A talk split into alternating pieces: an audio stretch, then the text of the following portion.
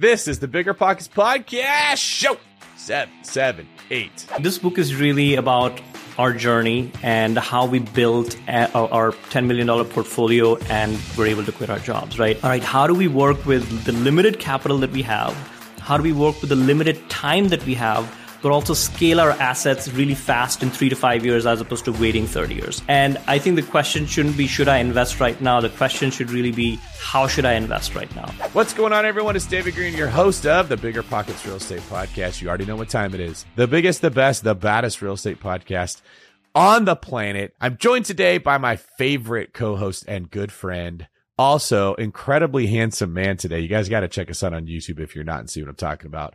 Rob Abasolo. Rob, good morning to you. Top of the morning to you, Dave. Listen, today I'm feeling good. I didn't tell you this, but I know you know I'm not a morning person. Today I woke up at 4:30.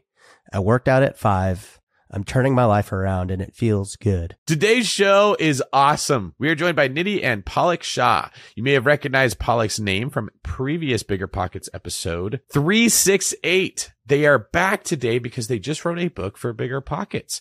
The book is called Accelerate Your Real Estate: Build a Hands-Off Rental Portfolio with the SCALE strategy, where they have taken the BRRRR strategy that I wrote about and come up with a blueprint, or greenprint as I like to call it, to scale that to growing a very big portfolio. And we get into a lot of very practical information on this topic. Rob, what were some of your favorite parts? You know, to me, this is a part two to BRRRR, to the BRRRR strategy, because I mentioned this later in the episode. I really like this because a lot of people do the BRRRR, right? They do single BRRRR, or double BRRRR, or triple BRRRR, and then they're like, how do I get to 20 or 30 or 40 or 50?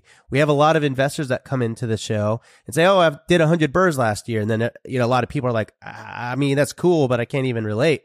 And so this is actually the systemized approach for how to scale your BRRRR business and get into some of those larger number of deals every single year. So very digestible. Really the dream team duo here, I'd say. They had it down. Like everything, the whole thing was just so masterfully orchestrated, I'd say. Brilliant analysis there, Rob. Brilliant. Thank you. Thank you. Before we bring in Niti and Palak, today's quick tip is going to be brought to you by my tasty cinnamon roll of co-host Rob Abasolo. And you'll get that reference a little later. But today's quick tip, we call this the Alex Hormozy hack. Buy the digital and audio book so that you retain the information better. You can read the book and listen at the same time. If you're like me and you have to read a page 5 times to understand what you just read, this is going to help you get through the book. And I promise you, this is a book that you want to purchase. Oh, and also be sure to use promo code ARE778 for a tasty little discount on said book over at biggerpockets.com/ARE book. Very nicely done. You got that on the first try. You did a good job with it. You are really developing into quite the co-host that I must say. Thanks. I appreciate it. Palak and Niti, welcome back to the BiggerPockets Podcast. How are you two today? Great. Fantastic. Yeah. Thank you for having us. What's better than low money down? No money down. Now through Rent to Retirement, you can buy a brand new construction turnkey rental property for no money down. Wait, hold on. This can't be right. I need to double check with Zach, Rent to Retirement CEO. Oh, hey, Rob. Zach, how the heck are you selling turnkey rental properties for $0 down? It's not that complicated, Rob. Rent to Retirement has new construction properties up to $20,000 below retail prices. We also have investor loans with rates as low as 3.99% and down payment options as low as 5% or sometimes even zero money down. You get all the cash flow, appreciation, and equity for as little as zero money down. That's an infinite return. Oh, wait, let me get on this before we tell it to the whole BiggerPockets audience. Just head to renttoretirement.com. That's renttoretirement.com or text REI to 33777. That's REI to 33777 to learn more about how you can get started investing with no money down today. Get your next new construction property at a steep discount or invest with no money down. Head to renttoretirement.com today. Whenever I used to travel, I would get that creeping feeling that I locked my back door. How do I know my property is going to be safe while I'm away? But not anymore, thanks to SimpliSafe Home Security. I'm about to go on a 3-week trip to Copenhagen, but am I tripping about my trip? Nope. With award-winning security and peace of mind from SimpliSafe, I don't need to worry. SimpliSafe is a super amazing alarm system that I actually installed in my house myself personally in less than 30 minutes. And there's so much peace of mind knowing that there's something in place to protect my homes, my goods, and my John Mayer shrine. SimpliSafe systems have high-tech sensors that detect break-ins, fires, and floods, indoor and outdoor cameras to keep watch night and day, 24/7 professional monitoring at less than $1 a day. Plus, SimpliSafe professional monitoring agents can even help stop crime in real time by speaking to intruders through the wireless indoor camera. Hey, bud, get out of here. It's like that, but it's a lot better, I imagine. And if you buy the system and you don't love it, you can get a full refund with SimpliSafe's 60-day money-back guarantee. SimpliSafe has given me and many of our listeners real peace of mind, and I want you to have it too. Right now, get 20% off of any new SimpliSafe system with Fast Protect monitoring at simplisafe.com/pockets. There's no safe like SimpliSafe. Passive income without the property headache? It's possible. There's a way to invest passively in real estate and get monthly income without any tenants, maintenance, or property management. The wealthy have been doing this for years, and if you're an accredited or high net worth investor, you too can collect cash flow without the headaches that come from owning rentals. How? By investing in a private real estate fund with PPR Capital Management. PPR's co-founder Dave Van Horn wrote the book on real estate note investing for BP. But he's not just investing in notes. Dave and his team also have an extensive background in commercial real estate. And with PPR Capital Management, they're strategically investing in both notes and commercial real estate nationwide. With over $500 million in assets under management, PPR has provided individuals with a steady source of truly passive income since 2007 without ever missing a payment. Check them out at investwithppr.com. Again, if you're looking to get monthly passive income from an experienced team with a strong track record, go to investwithppr.com today. Well, Palak, we had you on the show back in February of 2020. What a time that was. Episode 368. I can't believe we have done that many episodes in that short of a period of time. That's awesome. You were just 3 years into your investing journey then, and you were focusing on the BRRRR method, which we immediately connected on for obvious reasons. Can you quickly share for people who haven't listened to that episode, what made you start investing? Yeah, sure. Niti and I were both in corporate and we had great jobs. We had slowly climbed the corporate ladder. I was a mechanical engineer. He worked in strategy and finance. And I had climbed the corporate ladder for 17 years. And then we decided to have kids. We waited till our late 30s because that's what we were told you're supposed to do, become financially stable and then have kids. And then after we had kids, we realized that the higher up you go, the less time you have for your family. To me, it felt like a lie had been sold to me. I felt like society had conned me into this whole lifestyle that simply didn't work. We were constantly stressed out. And my resentment for that lifestyle started building. And one day I told Niti, I was like, we have to change something. This isn't working. I'd never see the kids. And it was just really difficult. And after a lot of back and forth, we decided we were going to become a single income family. And I was going to start making an impact towards building something for our family that I couldn't have otherwise having that full-time job. Well, I appreciate you sharing that because I don't think that it is an easy conversation for most people. We always talk about it 3 years after it's happened when we've been so successful that we're on a podcast. And then it gives this impression to everyone listening, like, you know, I just woke up one day and realized there's got to be more to life than this. That bird chirping on my window is singing the wrong tune. And we just walked into our boss and said, you know, I just got to do this for me. And we broke up with our old life. And the next thing we know, our next partner walked into our life sparkling and it was wonderful. That is not how this goes. You go from fighting one battle to fighting a completely different battle and getting your butt kicked. You know, Rob, you had a similar experience. Do you remember what that was like for you? Yeah, I opened my Zoom. It was during the pandemic, and I remember opening the computer, and I had this speech from my bosses. I was like, listen here, guys, I'm never going to work for a company again. And then they joined, and I just started crying. I was like... And they were like, is everything okay? And I was like, yeah, I'm just quitting. And they were like, oh my goodness, thank goodness. And it was obvious to every person in my life, best friends, wife, coworkers, that it was time for me to quit. But it wasn't so obvious to me, which is always very funny in retrospect because it just made so much sense and I didn't see it there. It's a very scary decision. So a lot of respect to you for making that decision. I think that the big thing was, I don't know, I felt like a lot of women had paved the way for me to get to where I was in corporate. And I felt like I was letting them down by quitting my job. But then Niti was pretty big on, He's like, you're not quitting your job to let them down. You're quitting your job to build something else. What has happened since the last time we spoke? Like, I believe you were at around $5 million in assets at that time. What's it been like since 2020? So we've doubled our portfolio. So we're at $10 million in assets. And I think 6 months after the podcast aired, Niti quit his job and he was able to retire and join the business full time. Wow. Did you expect for Niti to, or Niti, let me ask you, were you expecting to quit 6 months after the podcast, or did things just move so quickly that it sort of had to happen that way? So we had been planning this for the longest time, right? And to what David said, like, it's such a difficult decision because it's, once you're in your comfort zone, like we've been in corporate, I've been in corporate 15 years, right? And you're in this comfort zone of getting the paycheck, kind of knowing that you have a trajectory in the corporate life that you work towards all your life, right?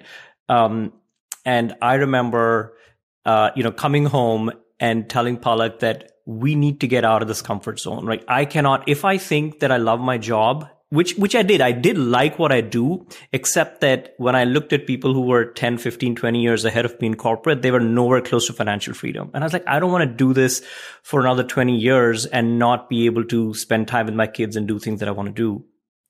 And so I used to come back and tell her that I'm going to tell myself that I hate my job because, you need something to compel you to make that change, right? Otherwise, it's status quo. Wealth is not in the status quo. Wealth is beyond that. And so, you just have to keep motivating yourself that that's what you need. So it took us to your question, Rob, like we'd been planning that for 3 years, ever since Palak quit her job. We'd been meaning for me to quit my job, and it happened maybe a year or so sooner than we had thought, which is great. So it seems like you guys have made really great progress. You've doubled your portfolio. You've gone from 5 million to 10 million in assets. Tell us a little bit about your roles that each of you play in the business, and are you guys complementary to each other? Are you working on the same stuff? Break that down for us really quick. So in some ways, we are each other's business clones, and we realized that early on. And as we started working together more and more, we started discovering that we were each good at almost everything in the business, but we were really good at certain specific things. And we realized that Niti was really good at strategy. And he was the one who first found the BRRRR strategy. And he's really good at deciding which direction the business should go. And I'm really good at systems and processes and ops. And so we have really narrowed it down to our genius zones now at this point. I feel like once we did that, that's when we really started thriving in this relationship because, working together as a couple is a whole different ballgame. Nobody talks about it, but yeah. And it didn't happen. Like, it takes time to figure that out, right? Like, we didn't know day one that that's what our roles were going to be. Initially, we were like, hey, let's both be involved in everything. Right. And that backfires pretty quickly because then, nothing gets done. And so it took a while to get there. Right. You're releasing a book called Accelerate Your Real Estate: Build a Hands-Off Rental Portfolio with the SCALE Strategy. What was it that inspired you to write that book? Where did the idea start from, and how did it come to fruition? Yeah. And so that's this book is really about our journey and how we built our $10 million portfolio and were able to quit our jobs, right? And I think when we first started, there wasn't really a clear path of how we were going to do this. We knew that we wanted to build wealth and build passive income. And we knew we wanted to do the BRRRR strategy. Right. But when we started executing it, we had to figure out what method of execution we wanted to implement, right? That's right. And I think even before that, like in corporate, we thought that we had this kind of path that was made for us. But as Warren Buffett says, right, it's not sometimes how hard you roll the boat, but it's about the boat that you're in. So we knew that we had to leave the corporate boat and find something else if we wanted to do. And that was the boat of like real estate and, how we selected sort of buy and hold investing and the BRRRR strategy. But then within that, we said, okay, in a few years, we want to own enough assets that we don't have to do a 9-to-5 job. But ultimately, our goal was to be able to spend time with our family and spend time with our friends. So we kind of reverse engineered that into saying, all right, how do we work with the limited capital that we have? How do we work with the limited time that we have, but also scale our assets really fast in 3 to 5 years as opposed to waiting 30 years? So that's what really inspired the book and the strategy and the framework that we came up with. And we found that a lot of times we found a lot of information that was available for people who had no money and had a lot of time on how to get into real estate and how to scale a portfolio or how to work towards it. But there wasn't anything available to us on how we could execute the BRRRR strategy with limited capital, limited time, and still not creating another 9-to-5 for ourselves. Yeah, that's really cool. So would you say that this book is it, obviously it's going to be centered around the BRRRR strategy, but it's not necessarily a how to execute the BRRRR strategy from what I'm understanding. It's more on the actual scaling of the operations. Is that right? Right. So it's almost think of like the BRRRR strategy is a strategy that can be implemented 100 different ways, right? But the SCALE framework that we talk about in the book is a specific blueprint to execute the BRRRR strategy, right? So thinking through every step in the BRRRR framework, how do you put systems and processes and teams that really allow you to scale the business and treat it like a business rather than just a mom and pop investor? Awesome. I feel like there needs to be a movement started that anytime we refer to a blueprint for BRRRR, we call it a green print. You heard it here first. Yes, this is a green print. A green print. Yes, green print to scale. Oh, you know what? The book SCALE that I wrote is green. This is getting even better. It's a conspiracy. All right, we're going to dive deep into some of this content from your book, Accelerate Your Real Estate, Build a Hands-Off Rental Portfolio with the SCALE strategy. But first, can you run us through the SCALE strategy acronym and how it connects to BRRRR? Sure. So think of SCALE as one step for every step in the BRRRR framework, right? So the buy step in BRRRR is scalable acquisition and deal analysis. That's the S in the SCALE framework. So that's really about not just how you buy a property. A lot of people get stuck in analysis paralysis, but how do you identify the neighborhood? How do you identify the property avatar? How do you build a deal pipeline? So that makes it scalable. Next step in the BRRRR framework is the rehab, which is construction without the DIY, right? And that's exactly what that means. Is a lot of people think that, oh, they have to do all the work and they have to go out there and do the tiling and do the kitchen. And that's not how you need to do it. If you really want to scale, you want to build a team that allows you to do the rehab, no matter where you are, even if you're investing in a different city or different state, having a team that actually takes care of the rehab for you.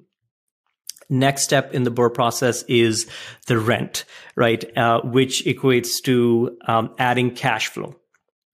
And this is about how do you rehab the property in a way that attracts great tenants, that allows you to do your cash out refi, but also maximize the rent that you get, right?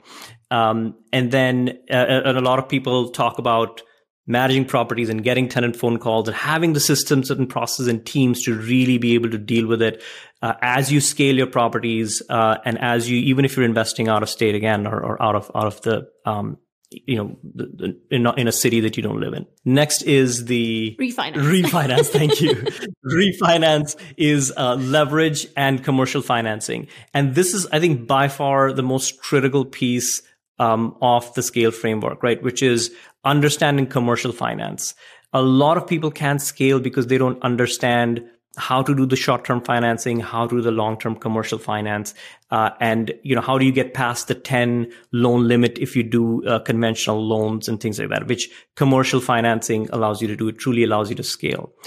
So that's a very important part of the process. And the last is the repeat, which is exponential growth, right? And exponential growth is all about treating this like a business, putting the systems and processes and teams in place in every step of the process that truly allows you to scale fast and focusing on the 20% of the things that give you 80% of the results. I love this. And I love that there is a part two to BRRRR, if you will, because we have so many people come on to the show and effectively, a lot of the times they might have already done 50 BRRRRs or 100 BRRRRs. And it's really hard for a lot of the listeners to relate on how one goes from 2 to 20 or 2 to 40. And so I think that this process really, really lays it out for people that want to go to that 10th or that 20th or 30th BRRRR. So I'm excited to dive into that. Yeah. And to that point, Rob, in my mind, it's as hard to do 2 rehabs at the same time as it is to do 10 properties at the same time. The difference is the skill, right? That you, how do you go from 2 to 10? And that's what the SCALE framework is about. Wow. Okay. So on this topic, there are a lot of people out there right now complaining that BRRRR has really gotten harder than ever, but it seems like you're actively investing this way right now, right? So what would you say some of the benefits are to the current market that we're in? Yeah, absolutely. And can I start with, take a step back and say this question has been asked by investors since 2015. Since we started investing, we were asking the same question. Everybody's asking, is it a good time to invest? Should I be investing right now? And I think the question shouldn't be, should I invest right now? The question should really be, how should I invest right now? Right? Because every market has its pros and cons. Back when we started investing, deals were easy to find. The interest rates were lowish, but it was very difficult to find lenders, right? Palak had to call 100 lenders to be able to find a lender. So, that was one challenge that you need to solve for as an investor to be able to invest in that market. Then fast forward to when COVID hit, right? Lumber prices went through the roof. Contractors were really, really hard to find, because there's so much money in the market, and there's deals were really hard to find, right? There's 10 cash offers for every deal that you're trying to get. Right. And so that was a challenging market too. But again, as an investor, you figured out how to find the right deal, how to build a deal pipeline to be able to navigate that market. But at the same time, lending was easier, right? We'd never seen 30-year fixed loans in the commercial world before COVID hit. There were maybe a few lenders offering that, but after COVID, everybody started offering those 30-year fixed commercial loans because it got much easier to borrow money. There was a lot of money in the market. Yeah. And fast forward to now where the interest rates are at an all-time high. But guess what? The positives in this market are that it's a lot easier to find deals than it was even a couple of years back. There's less competition in a lot of markets. Mm-hmm. It's easier to find contractors as a new investor because there's lesser money in the market. So there's lesser construction projects happening. So you're likely to find a contractor easily. And lumber prices and some other material prices have stabilized, right? So there's a lot of positives to this market. You just got to figure out how you're going to tackle a high interest rate, and that's it. So every market has its unique challenges that you need to solve. Yeah. It almost sounds like you're saying, probably in a lot nicer than what I'm about to say, but people always find a reason to complain about the market that they're in, right? You're totally right. When interest rates were low, everyone was like, oh, it's so competitive and oversaturated. Now interest rates are high, but competition is low because no one wants to do this. And now everyone's like, oh, the interest rates are high, I don't want to do it. But most of the investors that I know in my community and my network, everyone is still, the experienced people are still investing in real estate because they're good at it. They just do it consistently. And I think that's probably the mindset that you have to take. We'll have listeners that get really mad at past episodes. They're like, you used to tell us to invest, and now the economy is this, and you're shifting, your viewpoint. I'm like, yeah, we are shifting our viewpoint. That's exactly what we're doing because the economy has shifted. So we must shift how we invest and how we look at different things. This is one of those things as educators in the space, shifting is the most important thing we can do because the conditions change every single day. Absolutely. And as investors, it's our job to figure out what the challenges are in the market and how to get around them, and what the opportunities are in the market and how to take advantage of them. And it's going to be changing constantly. And if that's a skill that as an investor, we have to develop. That's a part of growth as an investor, how to work with a changing market. Absolutely. I mean, David, I know you've sort of shifted your strategy. I'm certainly shifting my strategy so many different ways. I mean, primarily I was a short-term rental investor, still am. I just invest completely differently. I don't buy the same kind of houses anymore. I don't buy in the same locations. I don't buy with the same types of loans. I'm doing a lot of creative finance or sub-2 deals because that's the best way to get a return for me. So ultimately, I think you have to know how to adapt to whatever market you're in. It's always been that way, like we were just saying. It's hard to believe, but in 2010, which everyone refers to as the golden era, it's, oh man, if I could go back to 2020, I would have bought every house that there was. I'm just waiting for the next time that happens. The funny thing is, at that time, everyone thought you were a fool if you bought real estate. You were being criticized. You were being mocked. There was contractors that were dying for work that would take jobs at cost just to keep their guys fed. It wasn't, is there a cash flow deal? It was, of all the cash flow deals, which one's going to get me the most for the least amount of work. So we're like, all right, I can get a 25% cash on cash return with this one. And all I got to do is paint it. That one, I got to do some drywall and paint. That's too much work, right? But there was no money. Yes. Yeah. You couldn't raise money to buy houses. We hadn't increased our money supply by 80% at that time. Yeah. Tell me this, because I was not investing in 2010. I'm sure you guys all were. I have to imagine that in retrospect, it seems like, oh my gosh, I wish I could go back to 2010 when the times were good. But was real estate that obvious, like of a good place to be in 2010? I got to imagine it was still scary coming right off of 2008, just like you said, right? Like most investors were probably terrified to get into real estate, except for the people that have probably been investing their whole life. Yeah. And, you know, this is a piece of advice that we got from a mentor that we had when we first started investing, right? And he had been through multiple cycles, including the 2008 crash. And the first piece of advice that he gave us was, don't invest for appreciation, invest for cash flow, right? And that's how he'd survived the 2008 crash, because he was not investing just in markets where it was going up. And he was able to survive the crash because he was cash flowing on all the properties. That's the best part about long-term buy and hold rental real estate, is that the cash flow allows you to survive periods of downturn, periods of recession. Niti, I'm so glad you said that. You don't know how much heat I've been taking from the real estate investing community for making that statement. I mean, I'm hated in certain circles that consider me a heretic because I've shared my opinion. Cash flow is not intended to make you wealthy. Residential real estate was never built for the purpose of creating cash flow. It does eventually do that. And at certain market cycles, when the market is really low, you can get into cash flow earlier in the economic cycle of owning it than at other times, right? So for instance, any property that you buy in a decent area is going to cash flow in 15 years, maybe even in 10 years. It's not normal that it does the first year you buy it. That was a unusual phenomena we experienced for so long, like you said, Rob, in 2010, because prices were so low. But as investors, we've gotten addicted to this. Like all that we think is I have to get cash flow so I can quit my job, so I can get a girlfriend, so my dog will like me, so that my mom will finally respect me. All the things in life we want, we think cash flow is going to fix that problem. But those that have owned real estate for a while understand the perspective I have, which is that it is a defensive metric. It is designed to stop foreclosure.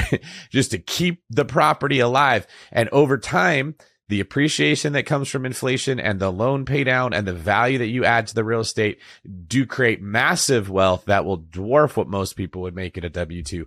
It's just so hard to get that through to the people who show up saying, I want cash flow for immediate gratification, and they want to fix things. Is that a similar experience to what you've had? Oh, that's so true, David, right? Which is, you know, what we talk about is you need to stack assets like pancakes, right? In your initial years of investing, first 2, 3, 4 years of investing, you're just buying assets. And yes, you need to positively cash flow so that you can see through periods of downturn and that it's not burning a hole in your pocket. You need to positively cash flow, but don't think that I'm just going to get to 10 houses and I just need that cash flow and I can retire in 2 years. That's not the way to think about it. It actually puts a lot of investors in that scarcity mindset, I've noticed, because then you're worried about your $50 a month changes my cash flow if I just do this one thing. And I tell them, like, there are four advantages to owning buy and hold, long-term buy and hold rentals. Cash flow is just one of them. There's appreciation, debt pay down, and tax benefits. And tax benefits. Thank you. And then with the BRRRR strategy, now we have forced appreciation, right? Cash flow is just a very small part of it. And when you start focusing so much on cash flow, now I see investors get into this hyper scarcity mindset where they're like trying to focus on that additional $20 a month instead of thinking that if I just own this property for 10 years, I'm going to make $100,000. Why am I worried so much about that additional $20 a month? And in that I was reading that book, The Psychology of Money, and he talks about how Warren Buffett, he was always focused on longevity.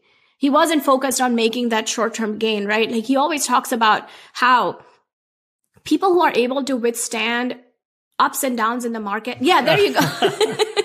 One of my favorite books. And he talks about how, like, if you're able to hold on to your assets during ups and downs, whatever you need to do to make that happen, longevity is what's going to win. Yeah. Thank you for sharing that. This is gold, everybody. Listen to this again.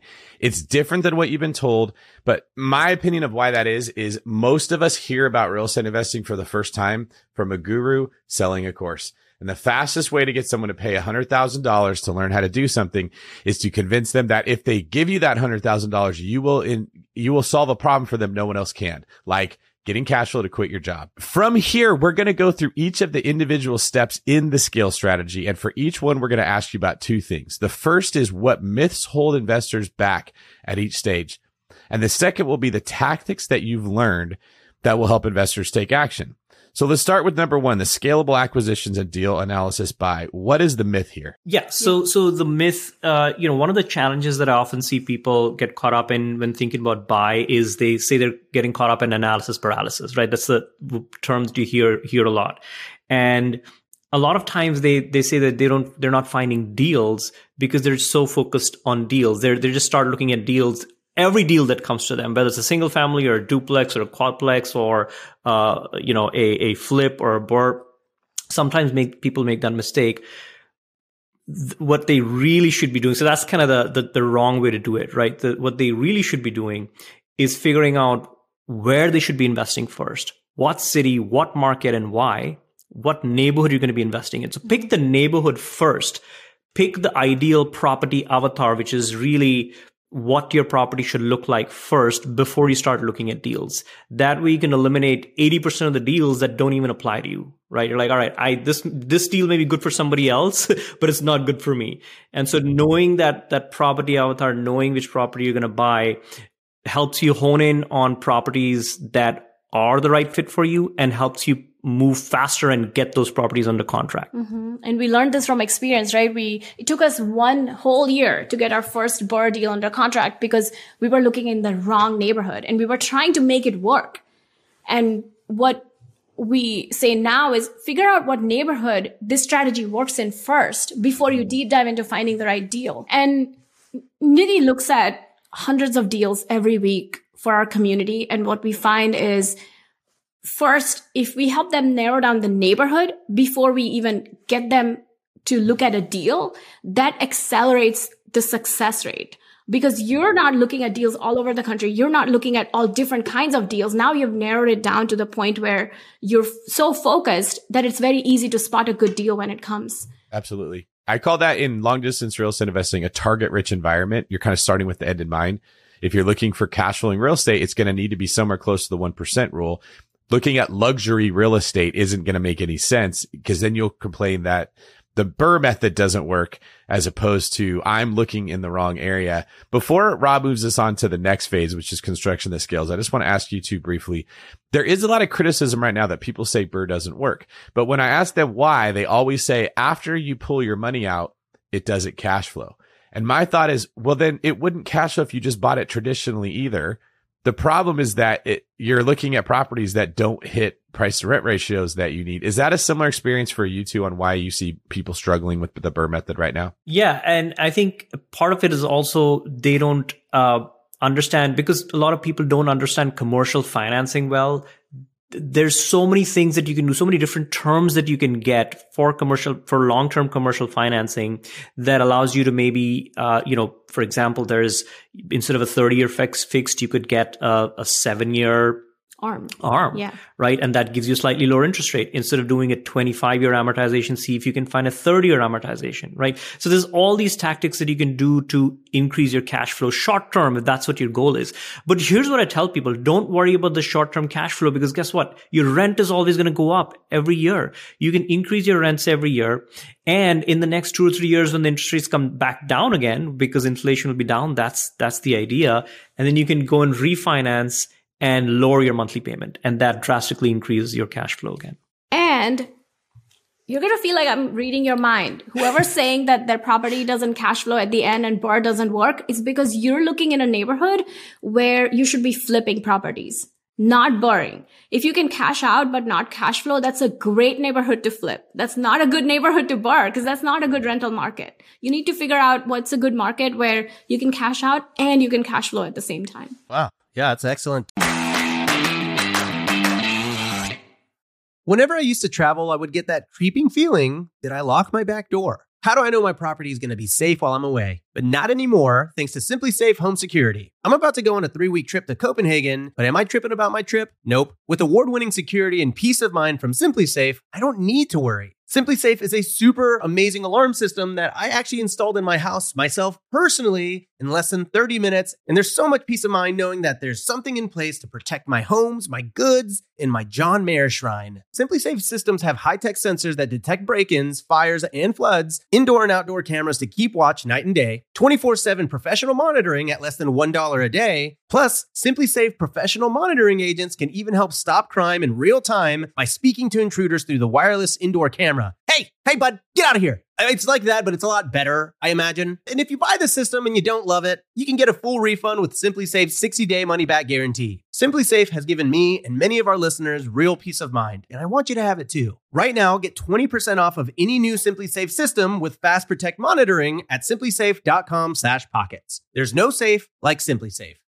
You're trying to close on your next rental, so why is your insurance company dragging its feet? With long lead times and never-ending paper forms, it's no wonder it takes forever to finally get a policy. Modern investors deserve better. They deserve Steadily.com. At Steadily.com, you'll get fast, affordable landlord insurance available online 24/7 in just a few clicks. You can even get next-day coverage, which takes just minutes, by the way, to obtain. And you can do it all from your phone. Steadily was founded by landlords who created insurance products tailored to the unique needs of this industry. It's their sole focus, and that's why landlords nationwide consistently rate them 4.8 out of 5 stars. So whether you've got a single-family, short-term, or multifamily portfolio, Steadily.com can secure the best coverage at the best price to protect your properties. Discover how Steadily can save you both time and money on your rental property insurance. Visit Steadily.com for a commitment-free quote tailored to your needs today.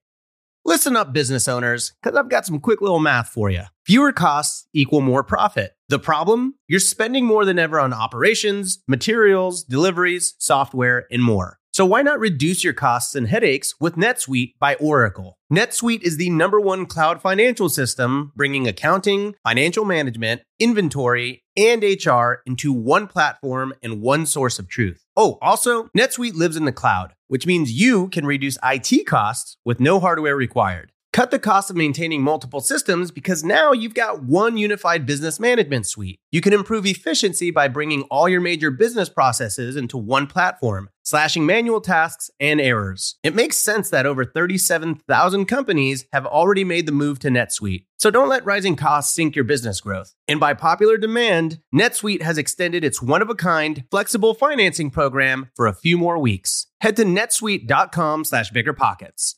netsuite.com/biggerpockets. netsuite.com/biggerpockets. Tip. Okay, so take us through construction that scales, rehab in the BRRRR acronym. What are the myths here and what are the tactics? So the biggest myth for rehab from all the investors that we talk to is people think that they need to do a lot of the work themselves or be at the job site or go to Home Depot and pick all the materials and hire their own subcontractors. Right, that's a big issue that we see. And the real way to scale a portfolio is figure out how you're going to scale this and how you're going to scale your construction part without being at the job site every single day, because you cannot be at 10, 20 different properties on a daily basis. And the key is to find a good general contractor, right? If you have a good general contractor who has their team and all you're doing is overseeing them, right? And another mistake that we see a lot of investors make when it comes to rehab is that when they hire a general contractor, they'll just let the general contractor run the entire project, decide what rehab needs to be done, and almost telling the investor what is going to happen in the rehab. It should be the other way around. Right. As an investor, you should be in complete control of what needs to get rehabbed and why. And we talk about the Goldilocks zone, right? Which is, what kind of rehab are you going to do to get the maximum amount of ARV without going overboard and over rehabbing?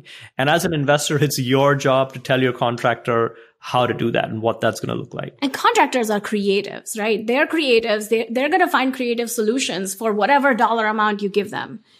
But don't expect them to watch your dollar amounts. Don't expect them to keep everything on track when it comes to the numbers. You are in charge of that. And so we find that a lot of investors get into this adversarial mindset when it comes to their relationships with their contractor. It's not about that. It's about developing the skill of how you're going to learn to work with that contractor. That's a whole different skill set that you need to develop as a new investor. It's such a good point. And one of the hard lessons I had to learn when I was first dealing with contractors was, and this isn't a bad thing, but the goggles that they look at a situation from are wildly different than the goggles that I look at it from, which you want, if you think about it, you want the contractor to see it differently. They look at the work that needs to be done, whether it's framing something or repairing plumbing, and their goggles, if they're good, are what's the right way to do it. I don't want to cut corners. I don't want to go the easy route. I don't want to do what's easier for me. I want to do it the right way. So this is going to last for 25 years. Well, often the right way is 7 times more expensive than the cheaper way. So when you compound that by the 11 different things you have them doing, they go in there and spend a lot of your money, but they're not doing it to rip you off. Their integrity feels like this is the way it should be done. I do things the right way, which is why you have to pay a lot of attention to the numbers that they're giving you and what they're saying to do, because frequently they will explain why it's so expensive. I will understand their perspective and say, well, do we really have to run the plumbing from here all the way to there? Can't we just take out this one little section and, oh yeah, I guess we could do that. That'd be fine because the rest of it's okay. And it literally went from a $12,000 job to a $2,500 job because I just asked the right question. And I think so many people are afraid to do that because they assume the contractor is trying to rip them off. The contractor is trying to get them to spend more money. They don't understand that. The contractor is afraid to propose the cheapest option because it makes them look like they're the unlicensed person that's shady and doing it on the side that they all can't stand. Has that been a similar experience for you too? Yeah. And if you think about a consultant, right? You go to a consultant and ask for their services. They're going to show you all the services they offer. They're going to give you the breadth of the projects that they can do for you. That doesn't mean you have to hire them for all of those things. It's the same thing with a contractor, right? He's going to show you all of the things he can do for you for your project. That doesn't mean you have to do all of them. You have to decide which, and you know, we talk about how if you think of your rental as a product, think of the 2 customers that you're producing that product for. One is your tenant, of course. That's your end customer. Make sure it's a space that's comfortable, that's appealing to your tenants. They can pay you the rent that you want, but also the appraiser. You want to make sure that in the BRRRR strategy, at the end of the day, the amount that the property appraises for is going to determine the cash out amount that you're going to get. And so you're also rehabbing it for the appraiser. Now, if you're rehabbing it to the point where you get a super high appraisal, but then you're not going to cash flow, it's not going to help your project because now you don't have an asset. Now you have a liability. I think that's to what David, you said earlier, which is anytime somebody goes over on a project, like, you know, you're early on in a rehab project and your contractor comes and tells you, hey, we just found this surprise. This came up, and surprises always happen on rehab projects, right? A surprise came up and now it's going to cost you $5,000 more to fix that thing. Your immediate reaction shouldn't be, oh, okay, that's fine.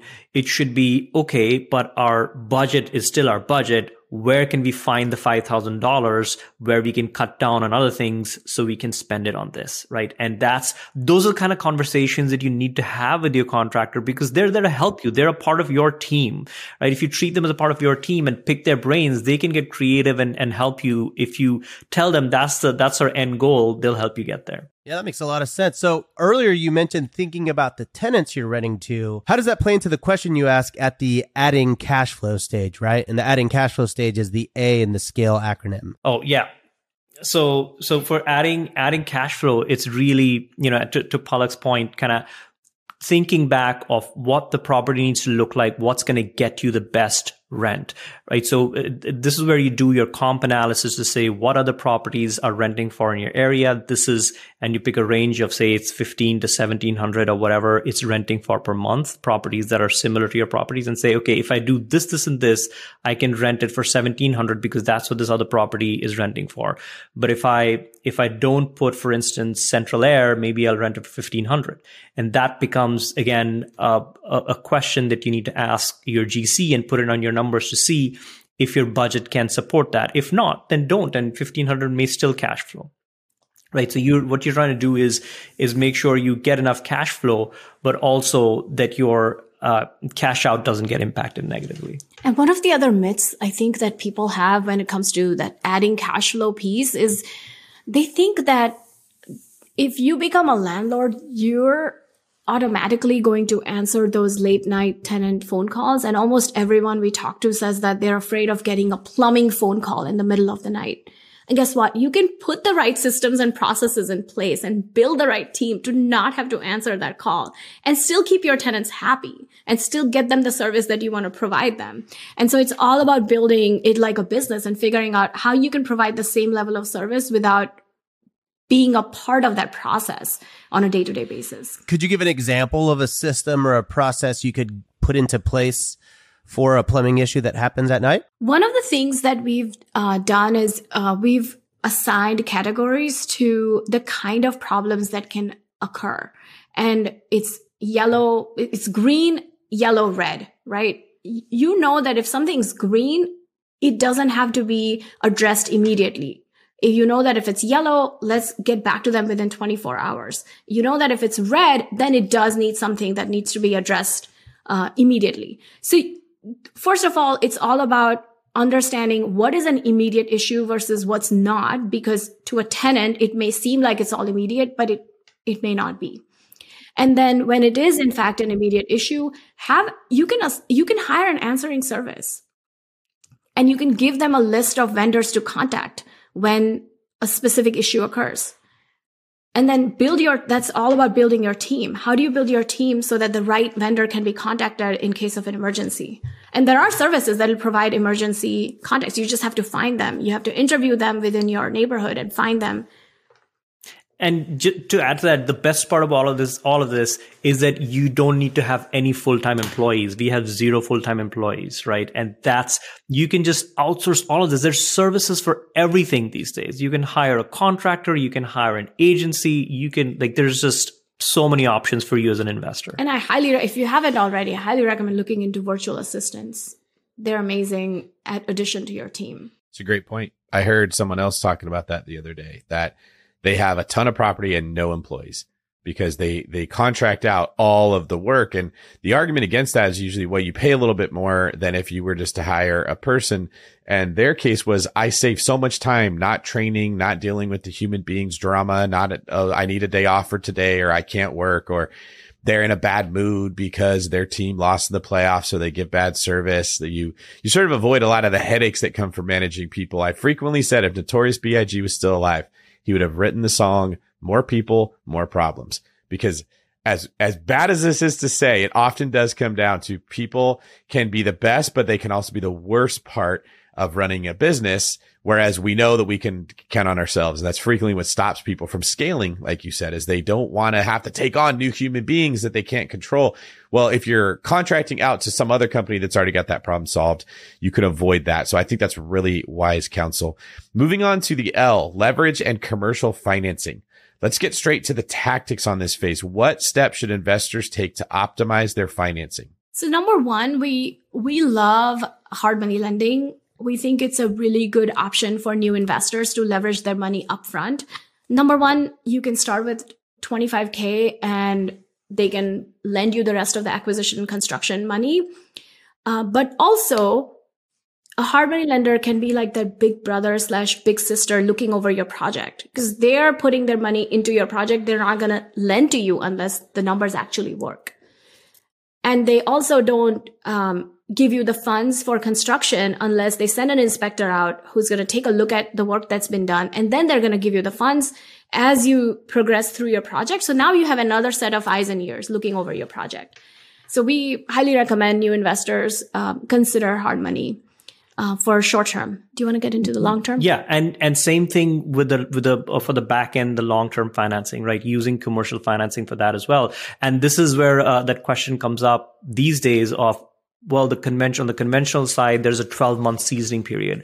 Well, there is no seasoning period on the commercial side. Maybe some banks will let you do it within 6 months seasoning, and there's some banks you pay a little bit of a premium, but they'll let you refinance even before the 6 months are up. Mm-hmm. So there's so many advantages to using commercial financing, both for the front end short term and for the back end long term. Mm-hmm. And one other additional piece that I would say is that we always tell people, always buy your investment properties under an LLC and not in your personal name for multiple reasons. One, it gives you access to commercial financing, which you typically wouldn't if you bought in your personal name. And two, from a liability perspective, right? In case lawsuits happen, all your assets are not, at stake here. Now, I'm not saying don't buy a second home in your personal name. That's fine. But don't scale with it, right? Don't think that I can buy 5 or 6. We did that. That's how we started off, right? We bought a few in our personal name and we're like, no, well, let's refinance it into LLCs. Yeah. No, it's funny. I'm laughing because you sort of like just answered the number one question in real estate. I mean, we talk about YouTube comments, Instagram. Do I need an LLC? And people get so hung up on the LLC question. And I feel like the answer is usually pretty easy. If it's a commercial property, you need to buy it under an LLC, or if it's like an investment loan, it's usually going to go under your LLC. And then if it's a personal or like conventional, that's typically going to go personal name. And then a lot of people just will like transfer it over to their LLC. But I agree. I mean, I think I'm glad you put a little bit of clarification there, because I do think that hangs a lot of people up from both starting and scaling. And if you're building a business, why would you do anything in your personal name? This is a business we're working on, right? You're building a scalable business. Go get your LLC. And you know, that's a simple way to answer that to LLC or not to LLC. That is the problem question, to quote Shakespeare. Yeah. You also mentioned something that gets passed over, which is that you're using commercial lending to buy residential properties. This comes up when people don't understand that as an option, because they say exactly what you said. Well, there's a seasoning period. I got to wait 6 months to get my money out. Now I got to wait 12 months to get my money out. BRRRR doesn't work. Or what do you do once you get to 10 properties? Now you can't get into it, right? And the answer is pretty obvious, is you're going to get commercial financing at some point when you're doing this. What were some of the hurdles that you two had to go through to get comfortable with the fact that you may not get super low rate, 30-year fixed rate terms on every single property like people get used to in residential real estate? You know, it's funny, when we first started investing, when we did the first few BRRRRs, we got a really high interest rate, because at that time it was hard to obtain financing, especially under LLCs. There weren't enough lenders. And so we got interest rates as high as 6 or 7%. Oh, those are dreamy interest rates at this moment, by the way. Yeah. Right. It seemed high at that time. Yeah. Yeah. And it still seemed high at the time. And now that the interest rates are a little bit on the high side, it can be a bit of a sticker shock for people, yeah, right? But again, it goes back to, there is so many things you can do to bring the interest rates a bit lower, right? Things like getting a higher amortization, maybe even getting a lower LTV. So instead of getting a 75% LTV, if you're very concerned about cash flow, do a 70% LTV, so that you're going to cash flow a bit higher, right? And there's so many things you can do if you understand commercial financing, which is why I'll say education is important when it comes to financing. And you always use the word levers, right? Like whenever we're doing deal analysis, Niti always talks about, hey, what are the levers I can pull to make this deal work?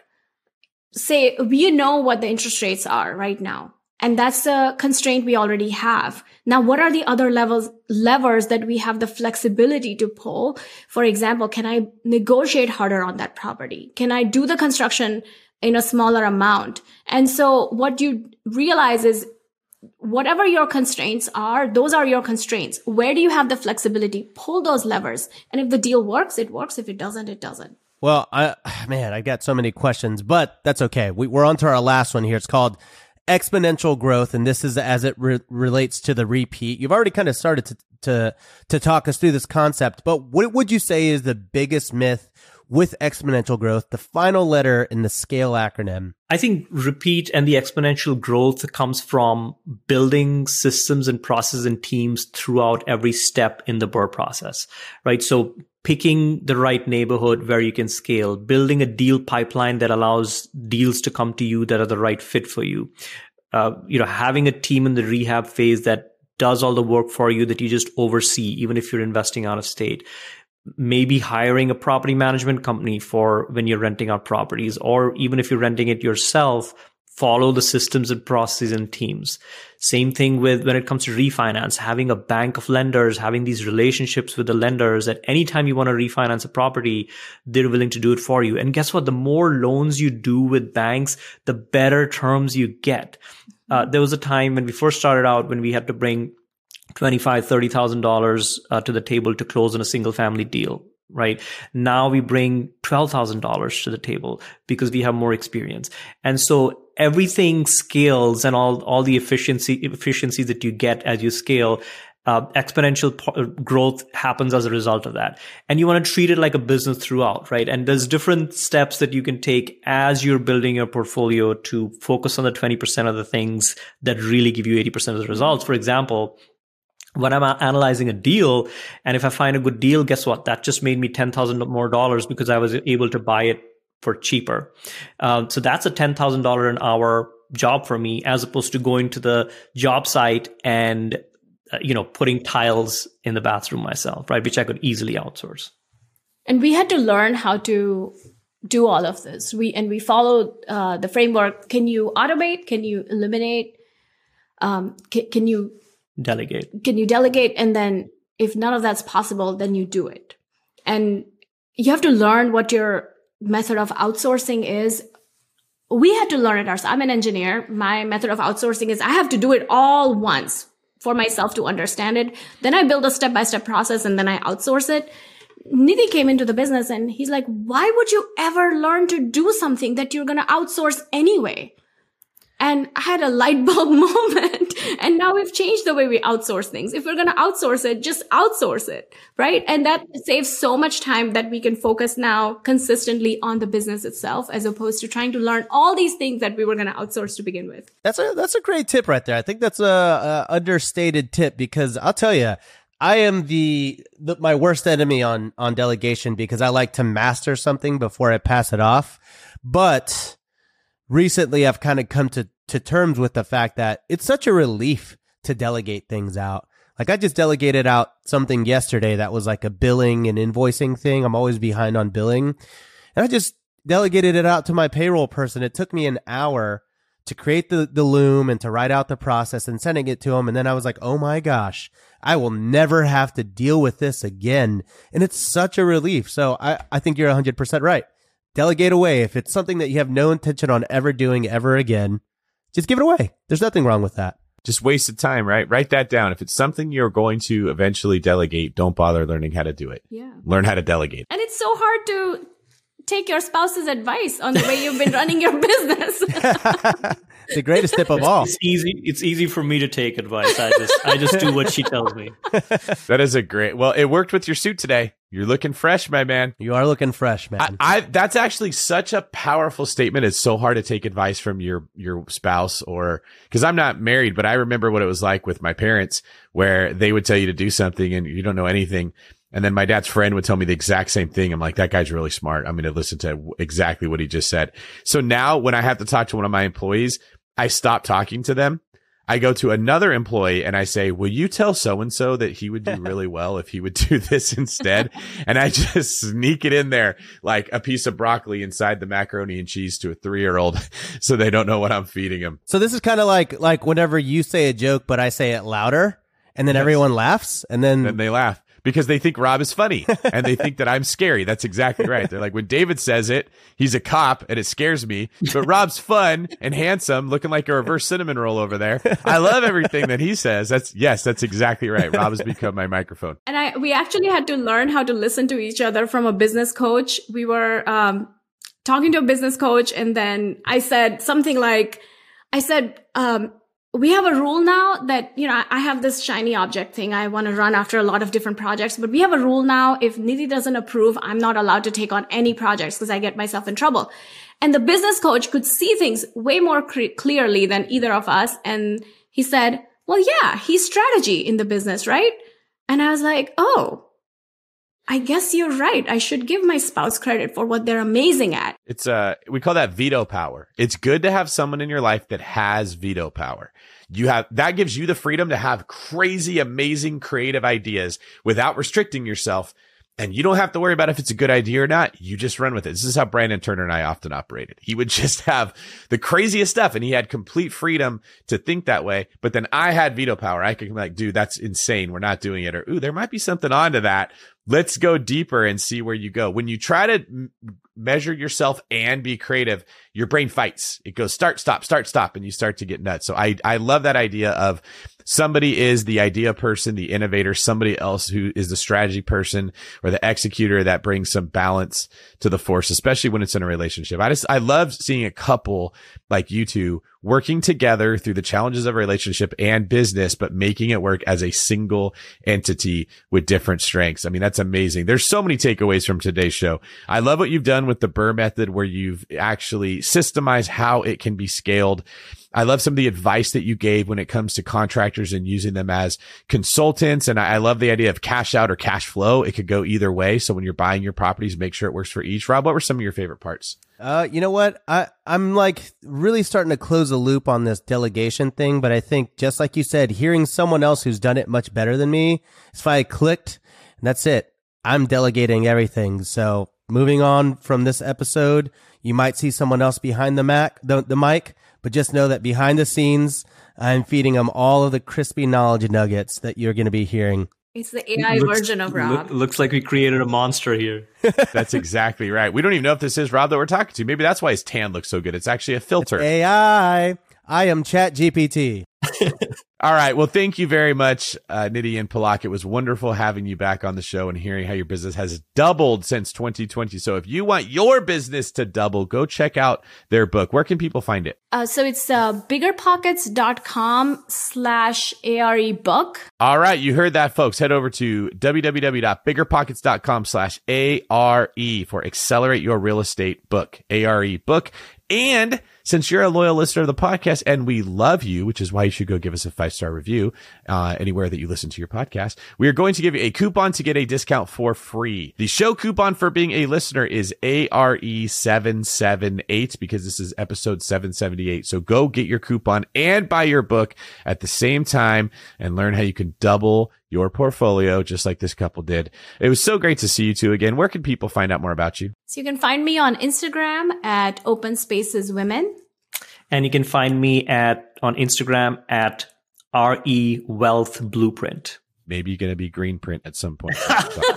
Yeah, Rob, how about you? You can find me at Rob Ilt on YouTube and on Instagram. What about you? You can find me at David Green 24 on Instagram, Facebook, Twitter, all of it, or davidgreen24.com if you're old fashioned and like websites. All right. I'm going to let you guys get out of here because I'm sure you've got more deals to put together and rehabs to oversee. This is David Green for Rob, the reverse cinnamon roll Abasolo, signing off.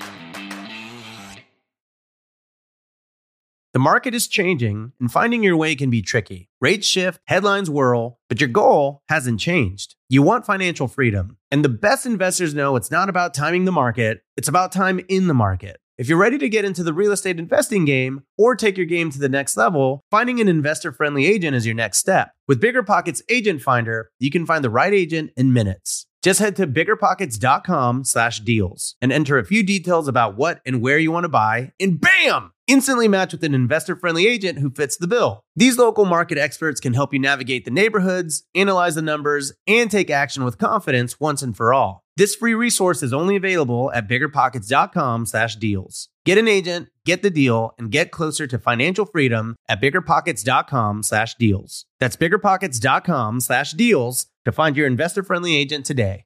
The content of this podcast is for informational purposes only. Past performance is not indicative of future results, and all hosts and participant opinions are their own. Investment in any asset, real estate included, involves risk. Use your best judgment and consult with qualified advisors before investing. Only risk capital you can afford to lose. BiggerPockets LLC disclaims all liability for direct, indirect, consequential, or other damages arising from reliance upon information presented in this podcast.